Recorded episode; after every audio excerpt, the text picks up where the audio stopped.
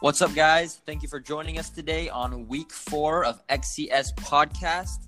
Uh, without further ado, let's jump right into it. So, first topic today, Gavin. Giannis wins All Star MVP. He shot 16 of 16, a perfect game for him.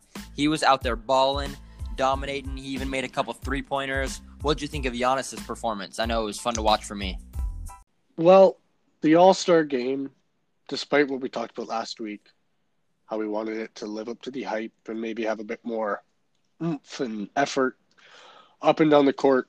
Um, you know, it, it, was like it was in previous years. It was pretty, pretty tame. There, there was just my brother put it.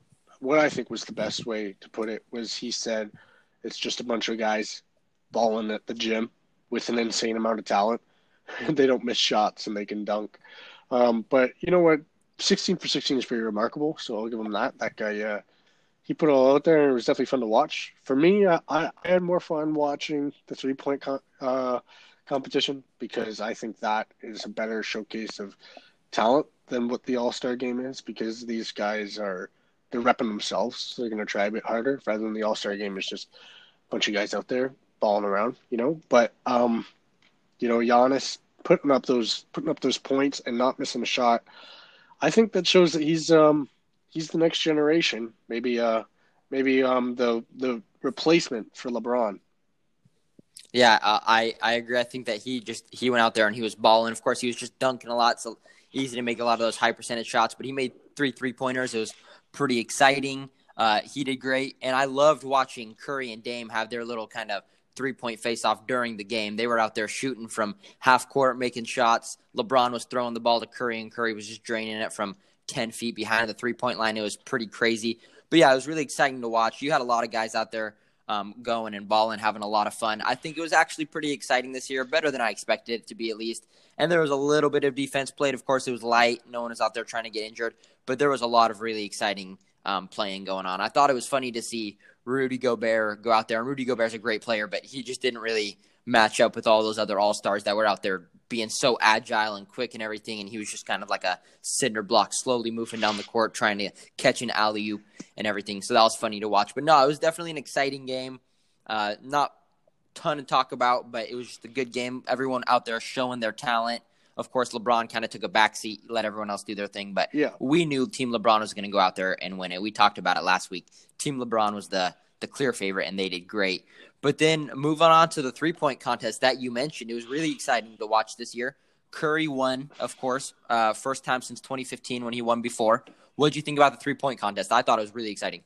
Yeah, I I loved it. Um, I I thought it was cool to see guys like Zach LaVine uh, and Mike Conley. These guys who aren't always, you know, given the same kind of respect that um, guys like Dame and Curry are when shoot from beyond the arc um, Mike Conley was in the finals, right? And he um, he gave Curry a run for his money. He put up, I think, twenty seven.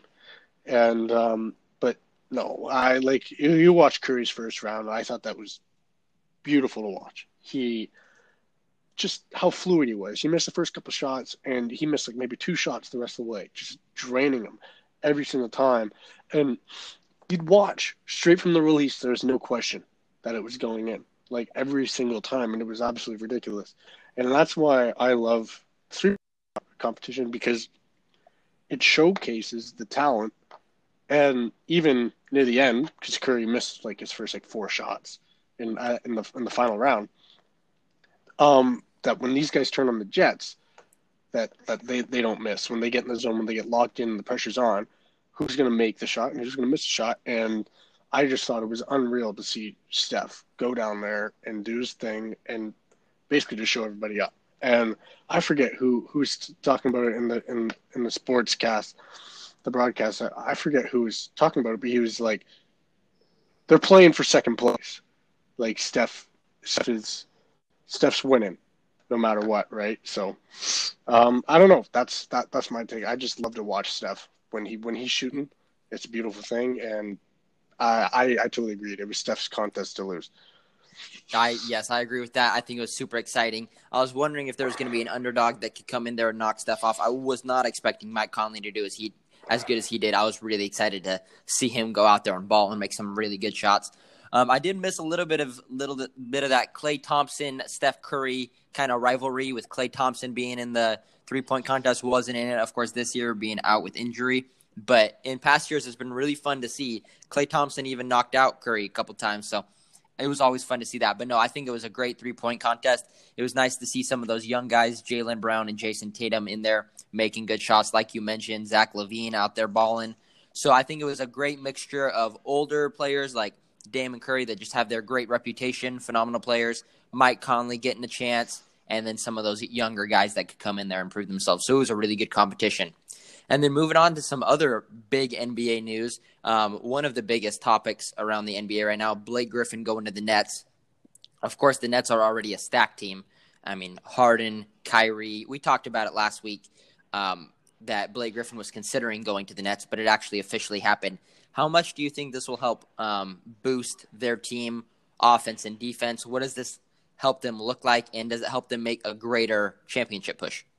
Well, you look at Blake, and I what did you say that he that he thought that Brooklyn was looking for a four man, and I kind of agree. They had the they had the big three, and then they added another blockbuster name to that lineup. Yeah, Blake's not the same guy he once was, but you look at this team, and this is a if you take the best years of each of these players on in that lineup, like that's that's a pretty good team. And I think that this adds a lot of um, character and um, motivation for the rest of the season. Because if you have the big three and, and KD and Harden and Kyrie, it's kind of like it's these three guys versus the league. But you got DJ there and you got Blake. And so it's kind of like they're building a team that all has common interests they're relatable to each other, and it's going to feel more like a team when you have guys like DJ and guys like Blake as the supporting the supporting cast, if you will, for the big three. It's not just these three guys versus the world. It's you got guys who were all MVP caliber players at certain points in their own career, um, playing on the court together cohesively, and I think that's going to make for um, a much harder team to play against come playoff time you're playing against some hardened vets, hardened vets, uh, not just James Harden, but hardened veterans who have a lot of experience, um, a lot of drive, and a lot of passion, and um, they're getting paid. So um, they're going to be dangerous and fun to watch. No, I, I completely agree with you there. I think it's it's crazy. Like I mean, five years ago, if you said that you had Kyrie, Harden, Durant, Blake Griffin, DeAndre Jordan, all of these guys on the same team, that's crazy, right? I mean, super teams existed back then.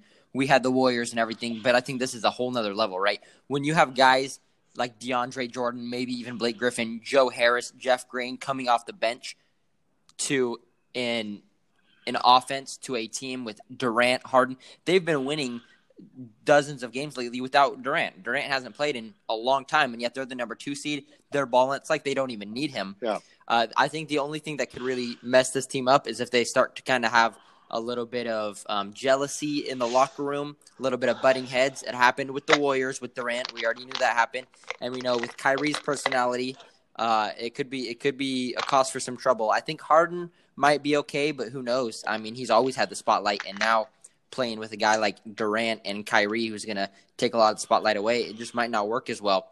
But I think the addition of Blake Griffin was beautiful. I think even though he's a lot slower, a lot weaker, not nearly the threat he once was, he's still very smart. He's still developed a game mentally. So I think his basketball IQ is going to be great. It's going to contribute a lot to the team. And then when you have a young coach like Steve Nash, but someone who's a brilliant, brilliant basketball yeah. mind, I think that'll help a lot. So again, like I was saying, I think the only thing that can slow this team down is themselves. I don't know if even LeBron and Anthony Davis could necessarily stop them, but who knows what it'll be like come playoff times when you got to have some clutch situations and you got to have good team yeah, chemistry. Right, and the characters like this guy is getting his number retired in Houston, and he's still playing in the league. Right, they're like this team. He left, and it kind of felt like it was a bit there was a lot of animosity there between the head, the front office and James Harden, and it didn't seem like they were gelling quite the same as they once they once were. And now they're retiring his number, and he's still playing in the league for a different team that he, for a lot of people and a lot of fans, it felt like he just abandoned the city. Um, I don't. I just think that's crazy. I don't think we've ever seen somebody have their number retired while they are still playing, and especially for another team. Like that's ridiculous in my mind. He's not even retired yet. His career's not even over. He's still, um, like, you know, he's still in some of the best years of his playing career, and they're retiring his number. No, yeah, I, I agree. I think it's hilarious. Like, what happens if he ends up maybe end of his career going back to Houston? Does he get that number back? Right. I just think that's a whole funny uh, concept. But no, you're right. He's still balling. He's definitely got a good amount of years left in him. He's still young enough. He wants to go out there and win some championships. But yeah, that that Nets team's looking scary. But moving on to some some football news, of course, Dak Prescott just got that huge contract, four years, at least 160 million dollars. Do you think it was worth it for the Cowboys? I mean, I think that players are getting a little bit overpaid these days. I don't know if, I, as a GM, I would be comfortable paying that kind of money to someone who hasn't fully proved himself yet. Of course, Dak has proved that he has all the talent in the world and that he can play with the best of them, but he hasn't proved that he can win games like Tom Brady or Patrick Mahomes, Aaron Rodgers. So I don't know if I'd be willing to drop all this money on this guy, especially a guy coming off of a serious season-ending injury. But what do you think about it? Do you think that it can be worth it? And what do you think those implications are for the rest of the league and for the Cowboys?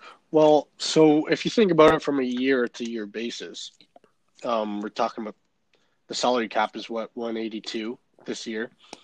40 million of that 180 is Dak Prescott's, right? So that leaves 140 million dollars left for the Cowboys to fill an entire roster. They only have 140 million dollars for this season to fill an entire roster of players. Like that's huge. And I, I saw a meme on uh, on Twitter. I thought it was hilarious that um, the Cowboys just locked down four more consecutive years of losing when Dak signed his contract, and I'm and I was just like, well, uh, I, I hope that's not true because we know that Dak is full of talent, but like you said, he hasn't really proven that he's a winner. He can't really get that the W for for the D.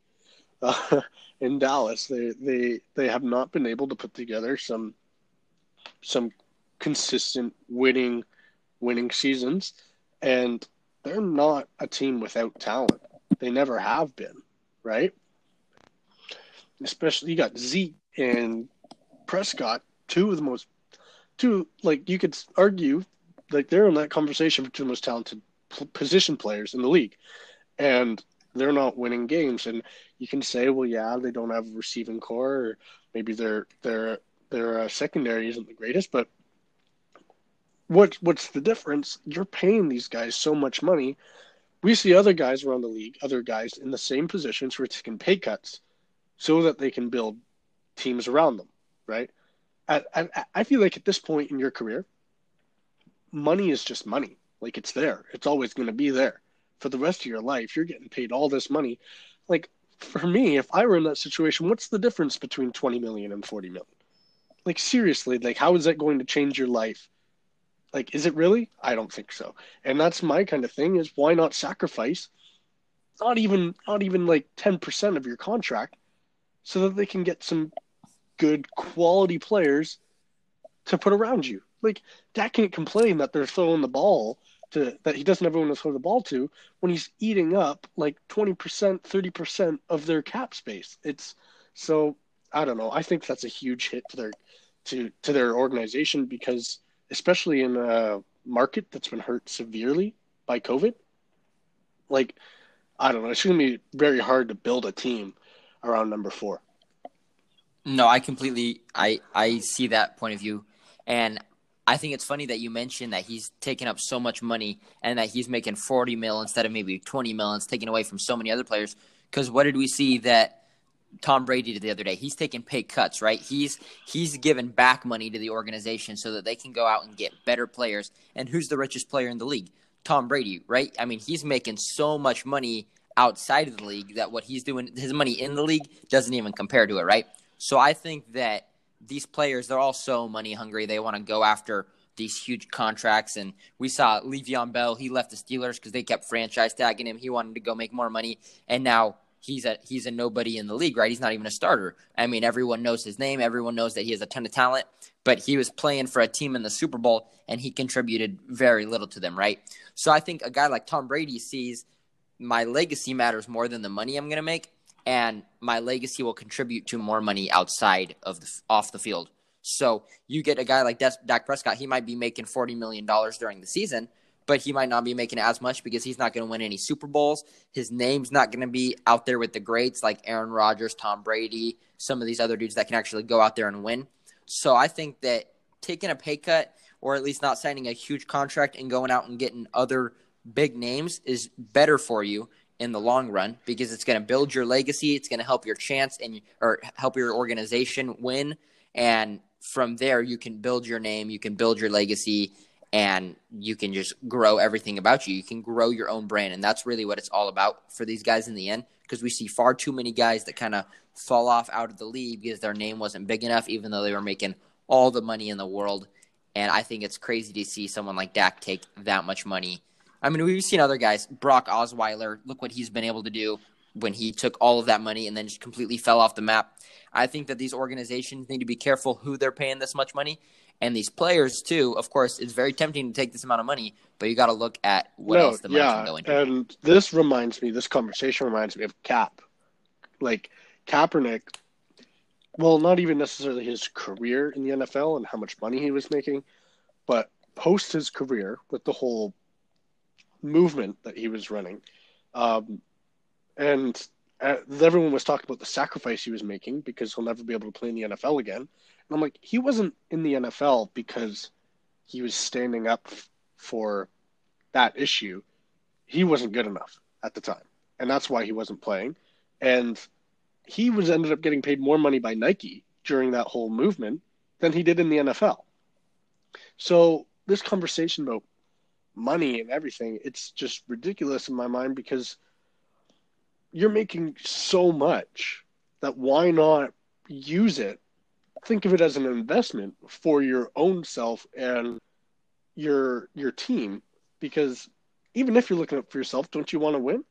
When guys sign these big contracts, I question how much they love football and how much they want to win a Super Bowl because it's very hard to to get paid that much money and pay somebody else who's worth you know, obviously not as much as you, but um, a fair amount of money and put together a winning team.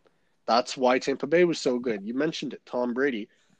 These guys are top players who weren't getting paid necessarily how much they deserve, whatever you want to call deserving in the National Football League, and they were still able to hold on to guys like Godwin, right?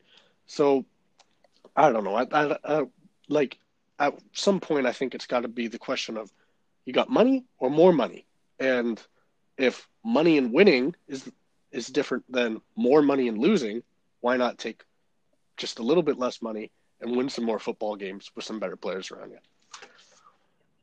Yeah, that that's an uh, amazing point that you were making, and I mean, kind of along that topic of um, giving other players money, giving the organization uh, more cap space to spend on players and stuff how much influence do you think a quarterback has to winning championships versus maybe a defense? Do you think that when a guy like Tom Brady is saying no, take five, ten mil away from me and spend it on other of the, these guys, some of these free agents that can go out and help us winning. Do you think that maybe defense wins championships, or do you think that in the end it truly is the quarterback and maybe a little bit of the players around? Well, I think to have this conversation, you have to take Tom Brady out of the conversation because that guy's an outlier in every case. Outlier. He wins. Don't care. Um, but uh, to me, it was evident. We were watching Kansas City. Their defense didn't play great, and Pat didn't. Yeah, Pat didn't have the greatest game of his life, but also he didn't have the ball for nearly as much time that that Tom did. And to me, it's because their defense was on the field so much longer, and it's because they couldn't stop. Yeah, they have. That was one of the greatest um, offensive like they, they had some absolute weapons on that Tampa Bay team, but they couldn't get a stop, not with the run game or the pass. And um, I, I think, aside from when Tom Brady's on offense, defense does win championships. You look at it in Denver when Peyton won. Peyton wasn't necessarily at the top of his career, Like he wasn't at his best. He wasn't in his prime, and because I to me I think those years were were well spent in Indianapolis with some great and some terrible teams. But when he came to Denver, that was an unbelievable defense. Von Miller had a career year, and that's why they won the Super Bowl. I don't think it had anything to do with um, with um, with with the quarterback. Yeah, it, it so I, I should rephrase that because Peyton is an all timer, but at that point in that game, the defense was way more important than Peyton Manning was. No, I I see that completely, and I mean even if we're looking at Tom Brady winning all the Super Bowls in the world, but look at the um two the first two Super Bowls he lost against the Giants. The Giants held him to just 14 in 2008 and they won 17 to 14 low scoring game it was all about the defense they won because michael strahan and that beastly giants defense was able to put pressure on him shut the receivers down they were able to blitz play man coverage play a little bit of zone. They had their way with an amazing patriots offense. That offense that year was one of the greatest offenses of all time. What happened in 2012 we see it again. They they score 17 points. Giants beat them 21-17 and again eli manning who is so far less talented and less renowned than Tom Brady, like not even in the same conversation. He was able to beat Tom Brady twice because the defense came out and they played tough, they played strong, they put pressure on Brady. And of course, another Super Bowl that Tom Brady actually did win against the Rams, 13 to 3. What kind of a game is that, right? He held the Ram the sorry, the Patriots held the Rams offense to just 3 points. And that year that was one of the best offenses in the league. They had all the talent in the world. Of course, not a phenomenal quarterback, but Jared Goff got it done during the regular season in the first couple playoff games. So I think that we see that in the end, defense really does win championships.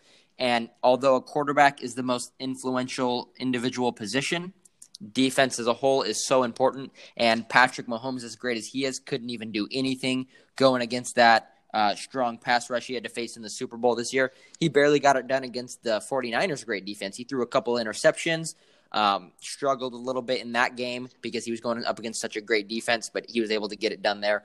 But I think that individually, of course, quarterbacks most important position. Give him the majority of the money. Um, but in the end, you got to have plenty of money to go around for these other players. You got to give him a line. You got to give him a defense. Um, D line is so important. You got to be able to put pressure on a quarterback. And of course, I just think that defense has become a little bit underrepresented and underrated in these current years because it's so important to winning games. But instead, we're just looking at these guys dropping 30, 40 points. Yeah, for sure. And I feel like this conversation, especially when you look at that Super Bowl, when I watched that Super Bowl, I thought that was one of the best game management Super Bowls I've ever I've ever seen. That that offense was managed so well, start to finish. Whether you want to for which Super Bowl this, this, this past year Super Bowl with with this with, with, with. Tom, whether you want to say that Tom was calling the plays or Arians was or Arians was calling the plays, I don't care. I thought that was some beautiful play calling, um, because, uh, like like we're talking about, the defense was absolutely like out to lunch. They they they didn't know what to throw at them. They didn't know when to blitz. They didn't. They, they just had nothing. They they they had nothing to throw back at, at that offense, and I thought they blended the run game and the pass game extremely well because Tom he threw quite a few picks this year, um, and but he's still Tom Brady. So you're going into the game and you're thinking, man, Super Bowl, Tom Brady.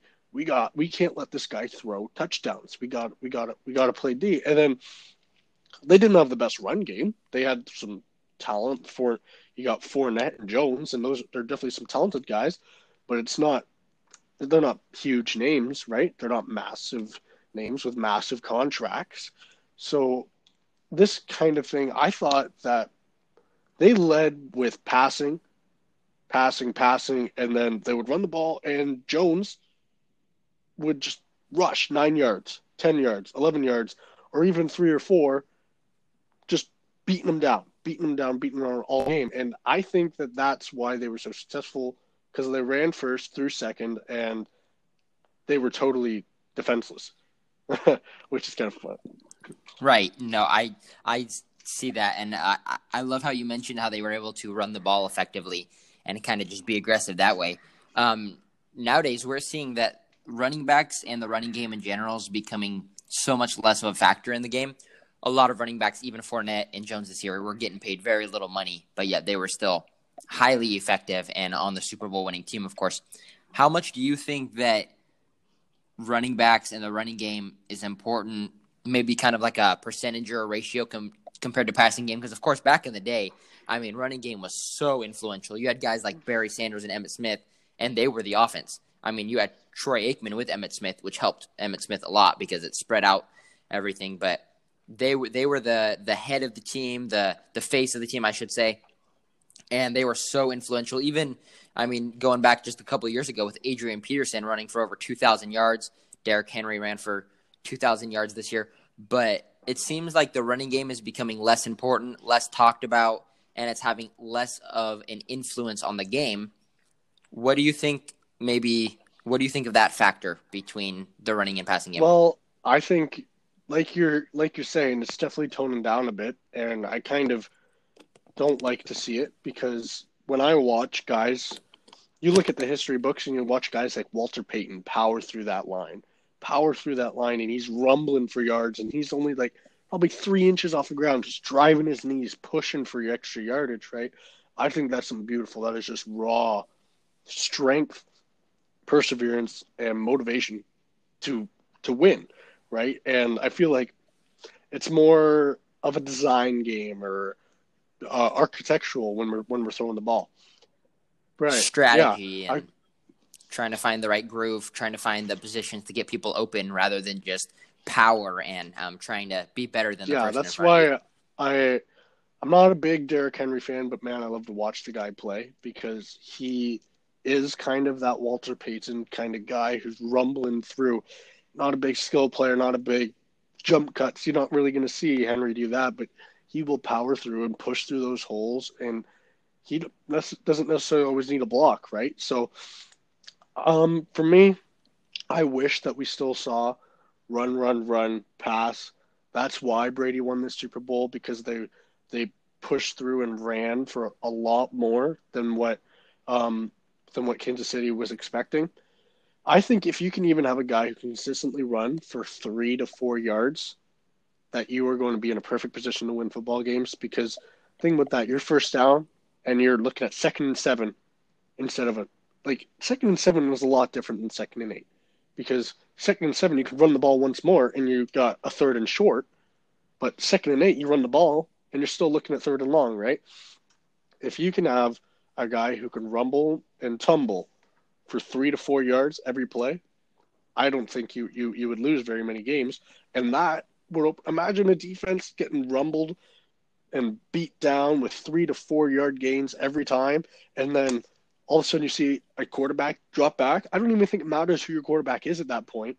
If you've run two run plays that are actually wearing the defense down, whoever the quarterback is dropping back, they are going to be seeing wide open receivers because everyone's going to be coming down. They do not want to let them beat down because they're going to get tired and they're going to want to they're going to collapse and come in on themselves. So I think the run game is huge. I wish it played a bigger role than it did because defenses collapse if you've got a good running back. Well, I think what we saw with a couple teams this year, the Chiefs being one of them, is that when you don't have a running game and you have to rely on the pass, teams can just adjust to that, especially over time. I mean, after eight, nine, ten weeks going into the playoffs. Good teams with good coaches will recognize that. They're going to see it on film. They're not going to put nearly as much pressure on the run. They're going to throw pass blitzes at you. They're going to have the right coverages in place. And if you can't run when the defense is spreading their DBs out and trying to cover the pass, then you're not going to be able to get it done. We saw the same thing with the Steelers. They could not run this year. They were 11 and 0 to start the season, on top of the world, one of the best teams in the league.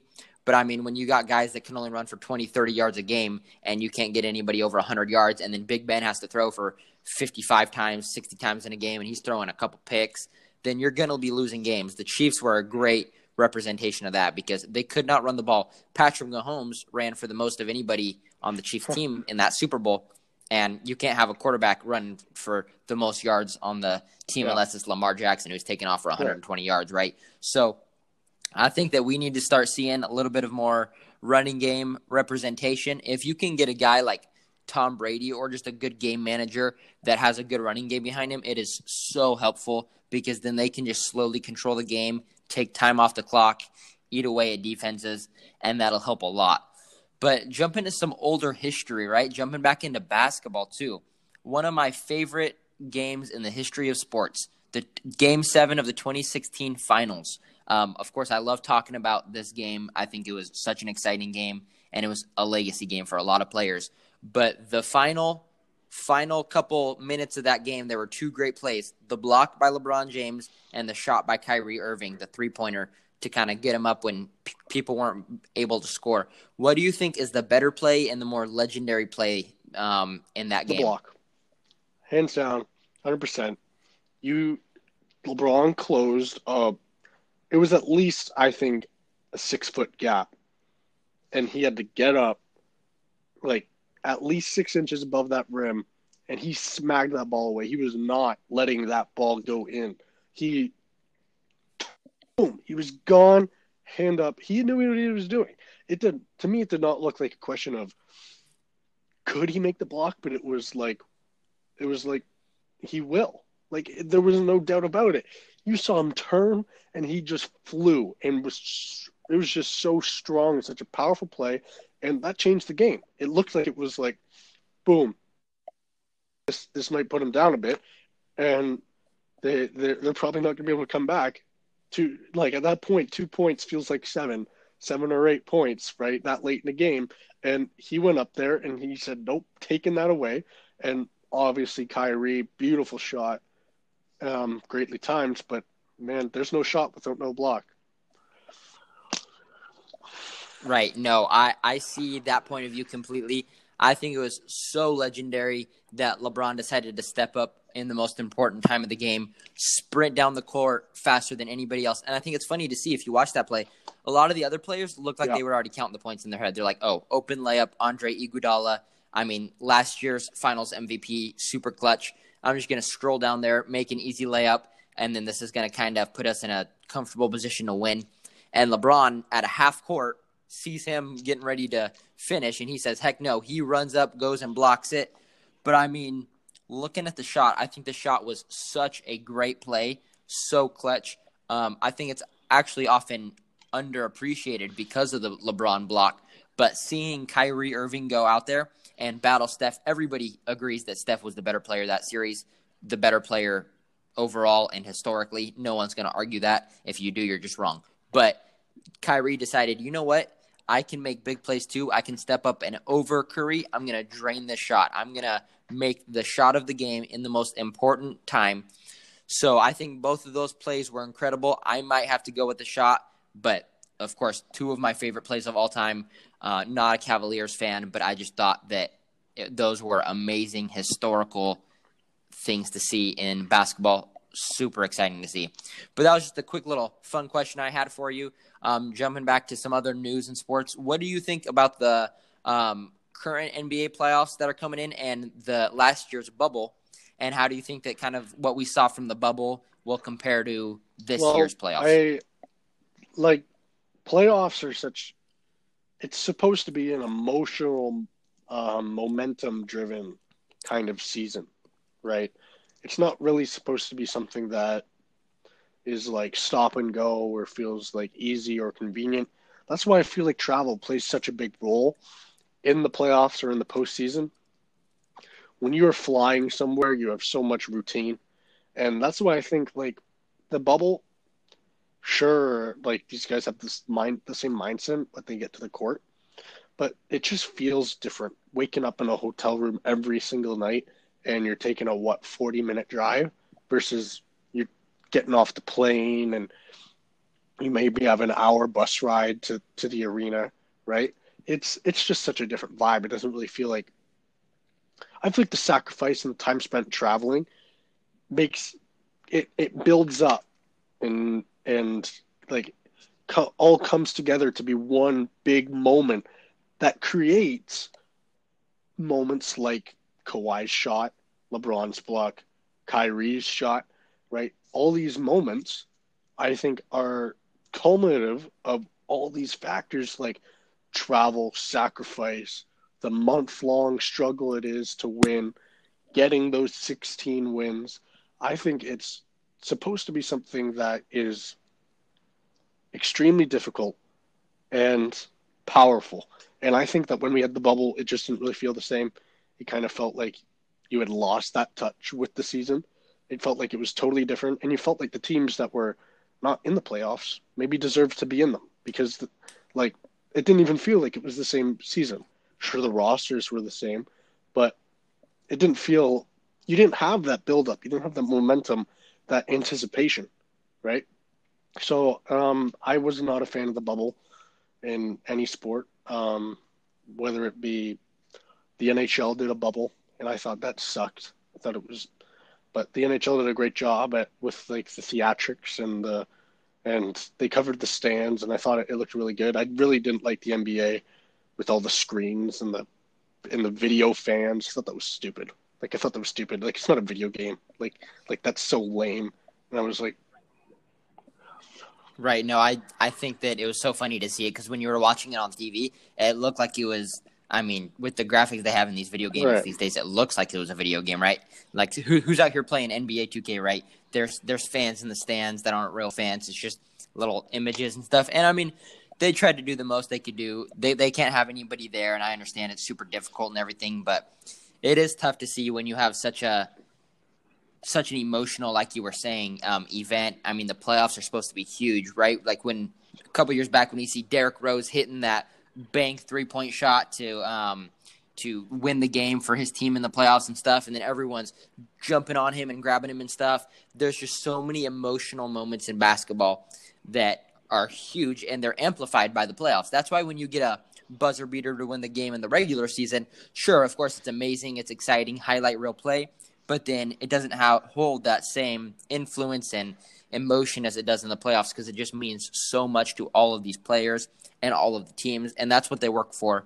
82 games in a year, and it's all going out to just win 16 more to make it to the championship. And of course, 29 teams aren't going to win, and all of those players, these phenomenal players, guys like Dame, who go out there and ball, and they're trying to do as much as they can to carry their team, but they can't get it done. And when you have something like the bubble, it is a little bit different. I'm hoping that this year it might be a little bit uh, more exciting, maybe a little more oomph to it. We're gonna have to see, but it's definitely something to to look for going forward to see how they decide to switch it up this year and what kind of adjustments they decide to make. Because last year it just didn't have the same same feel as it normally does. But there's only so much we can do.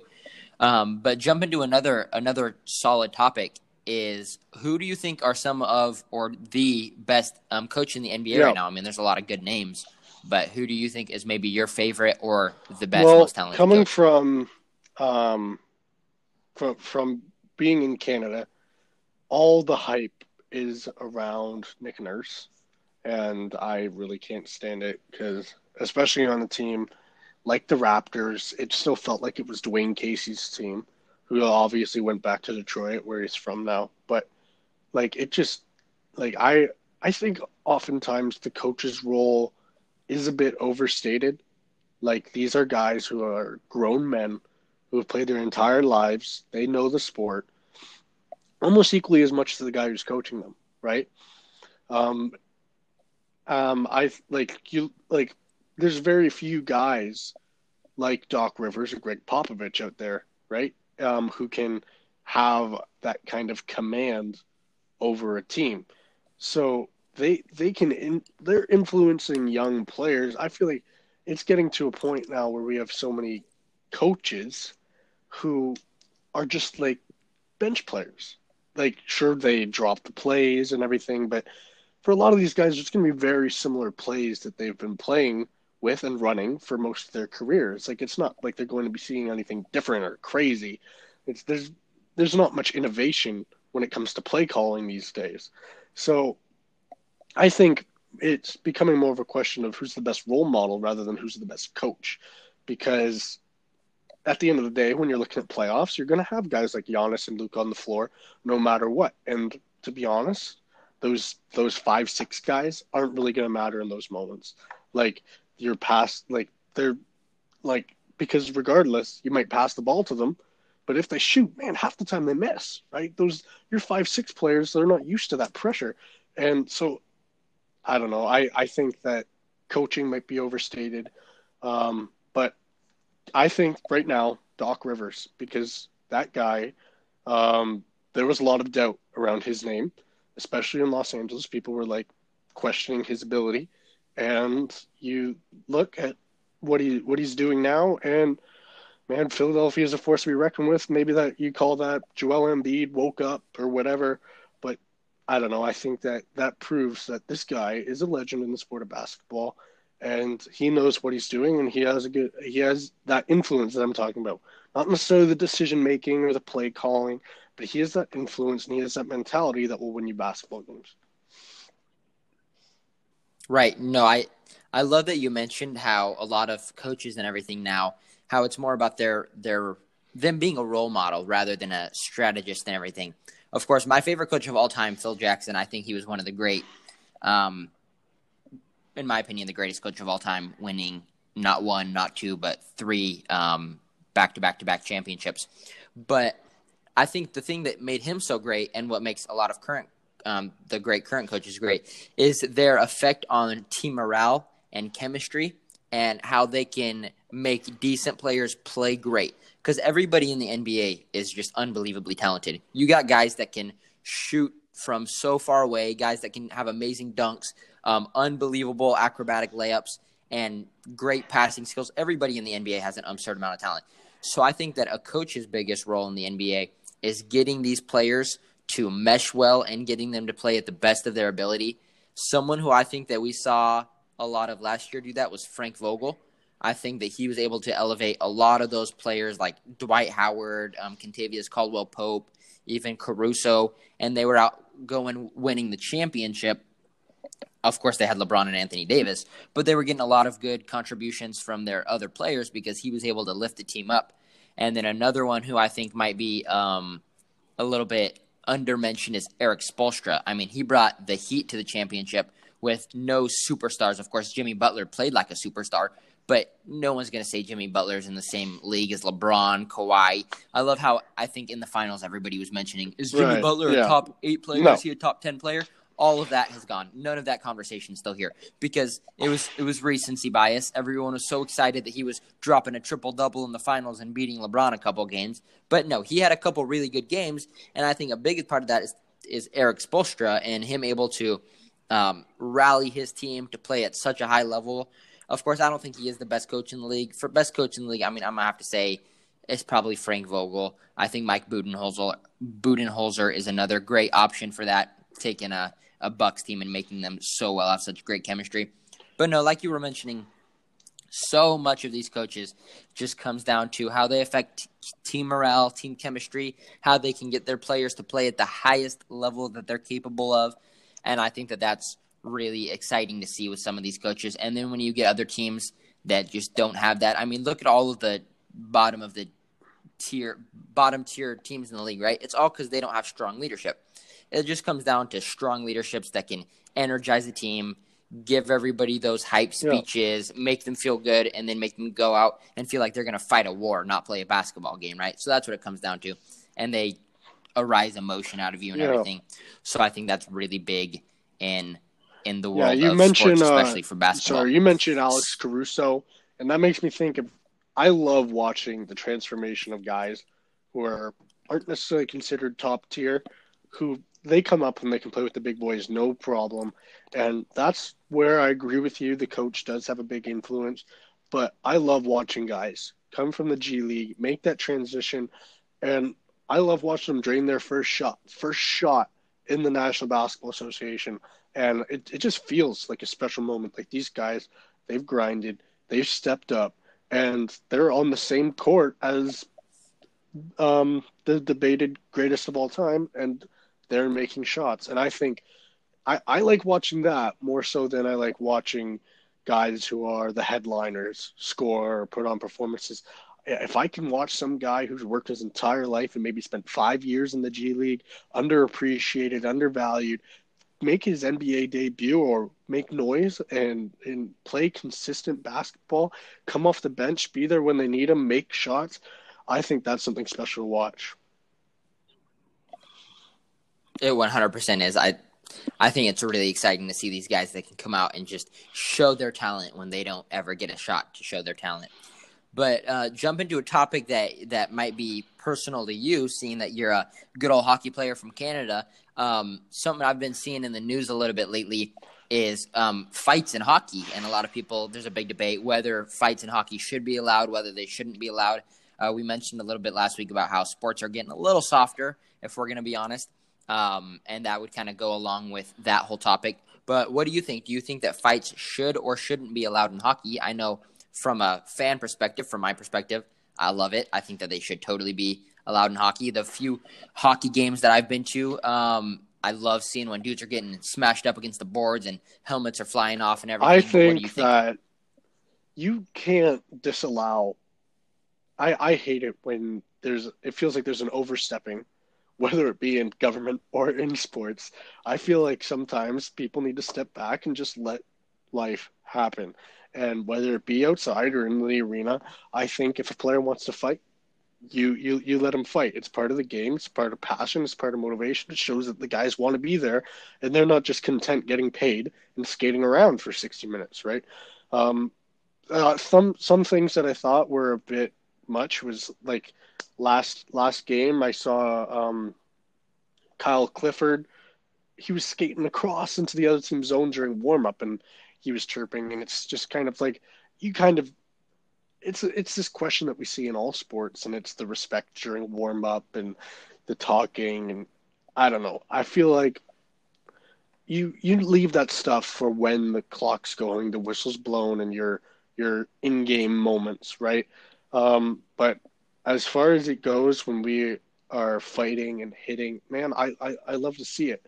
I love to see. I wouldn't mind to see even things like football, like, like the the obviously not when someone's grabbing a helmet and whacking Mason Rudolph's head in like a whack a mole. I think that's a bit much because that's um that's that's um assault with a deadly weapon.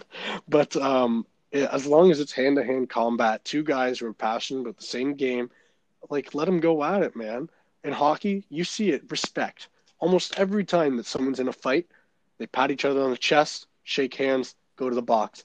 Even if they hate this guy with a passion, they still respect each other at the end of the day. They might go in the box and tell each other that they hate each other's moms. I don't know what they're doing in the box, but they're they might be still yelling at each other, tearing each other apart.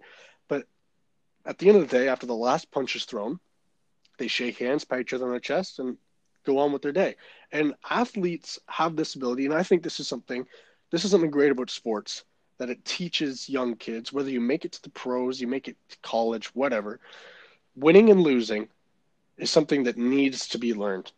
And that's what I think things like hitting, fighting, losing does for children and youth is that they learn that life isn't always going to be fair. Things aren't always going to go your way, and you got to live with that, make do, and respect everybody around you.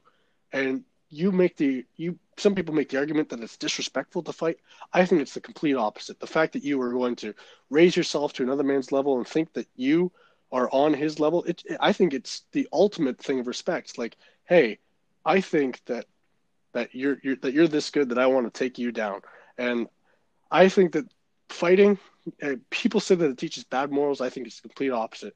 It teaches people respect, self-respect for yourself and your own friends the same guys wearing the same color jerseys as you, who you sacrifice uh, uh, off it, off the court and on the court, on the ice, on the field, wherever you live with these guys. These are your family now, and you got to stand up for them just like you should at home, just like you should in the workforce and anything you're doing. I think fighting is um, an important part, and it shows passion and drive and motivation for the game. Right. And I think that a lot of that goes into the whole conversation of trash talking these days. I feel like players used to trash talk a lot more back in the day, right? It, has been tamped down a lot nowadays. And I think that if you're able to keep it respectful in terms of not getting into anything serious, such as um, race or anything too personal or anything like that, if you're able to just keep it much more surface level, just throw out the general trash talk that anybody can do in backyard football or blacktop basketball or anything like that. I think if you're able to do that, then I, I, totally welcome it. I think that it was such a big part of the game, getting in people's heads, right? It's a whole mental thing, right? we saw guys like the late Kobe Bryant was able to do it so well. Deion Sanders, he could get receivers to drop passes without even being near them because he'd get in their head. And I think it's a huge part of sports. And I think as long as you can keep it to where it's not crossing a certain line, I think you can have this kind of stuff in sports. And I think it should be welcomed, especially because it, I mean, it adds so right. much more entertainment value, right? And I, I, I, just think it's super exciting to see a lot of stuff. So as long as we're able to keep it respectful and at the end of the game go and shake hands, I mean, I know you've been in fights in sports when you were younger. I know throughout all of high school I would get in fights with, in sports and stuff. But at the end of the game, no matter what happened, I could shake a, a guy's hand at the end of the game as we're walking through the line, patting each other on the back and everything. And I might have been a little angry and not been too excited about it, but there was never a time when I took my hand away so I didn't shake someone's hand. I think if you're able to keep it respectful like that, then it should totally be welcomed. And I think that as you start to slowly take parts of the game away, such as fighting and trash talking and everything, uh, it can it can slowly start to change the game for the worse without us even realizing it slowly but surely. And I think that's all we really have time for today. Um, it was awesome talking to you as always. Love going up with these debates, with these topics. Um, as for all of our viewers, thank you for joining us, and I hope you join us next week on XCS Sports.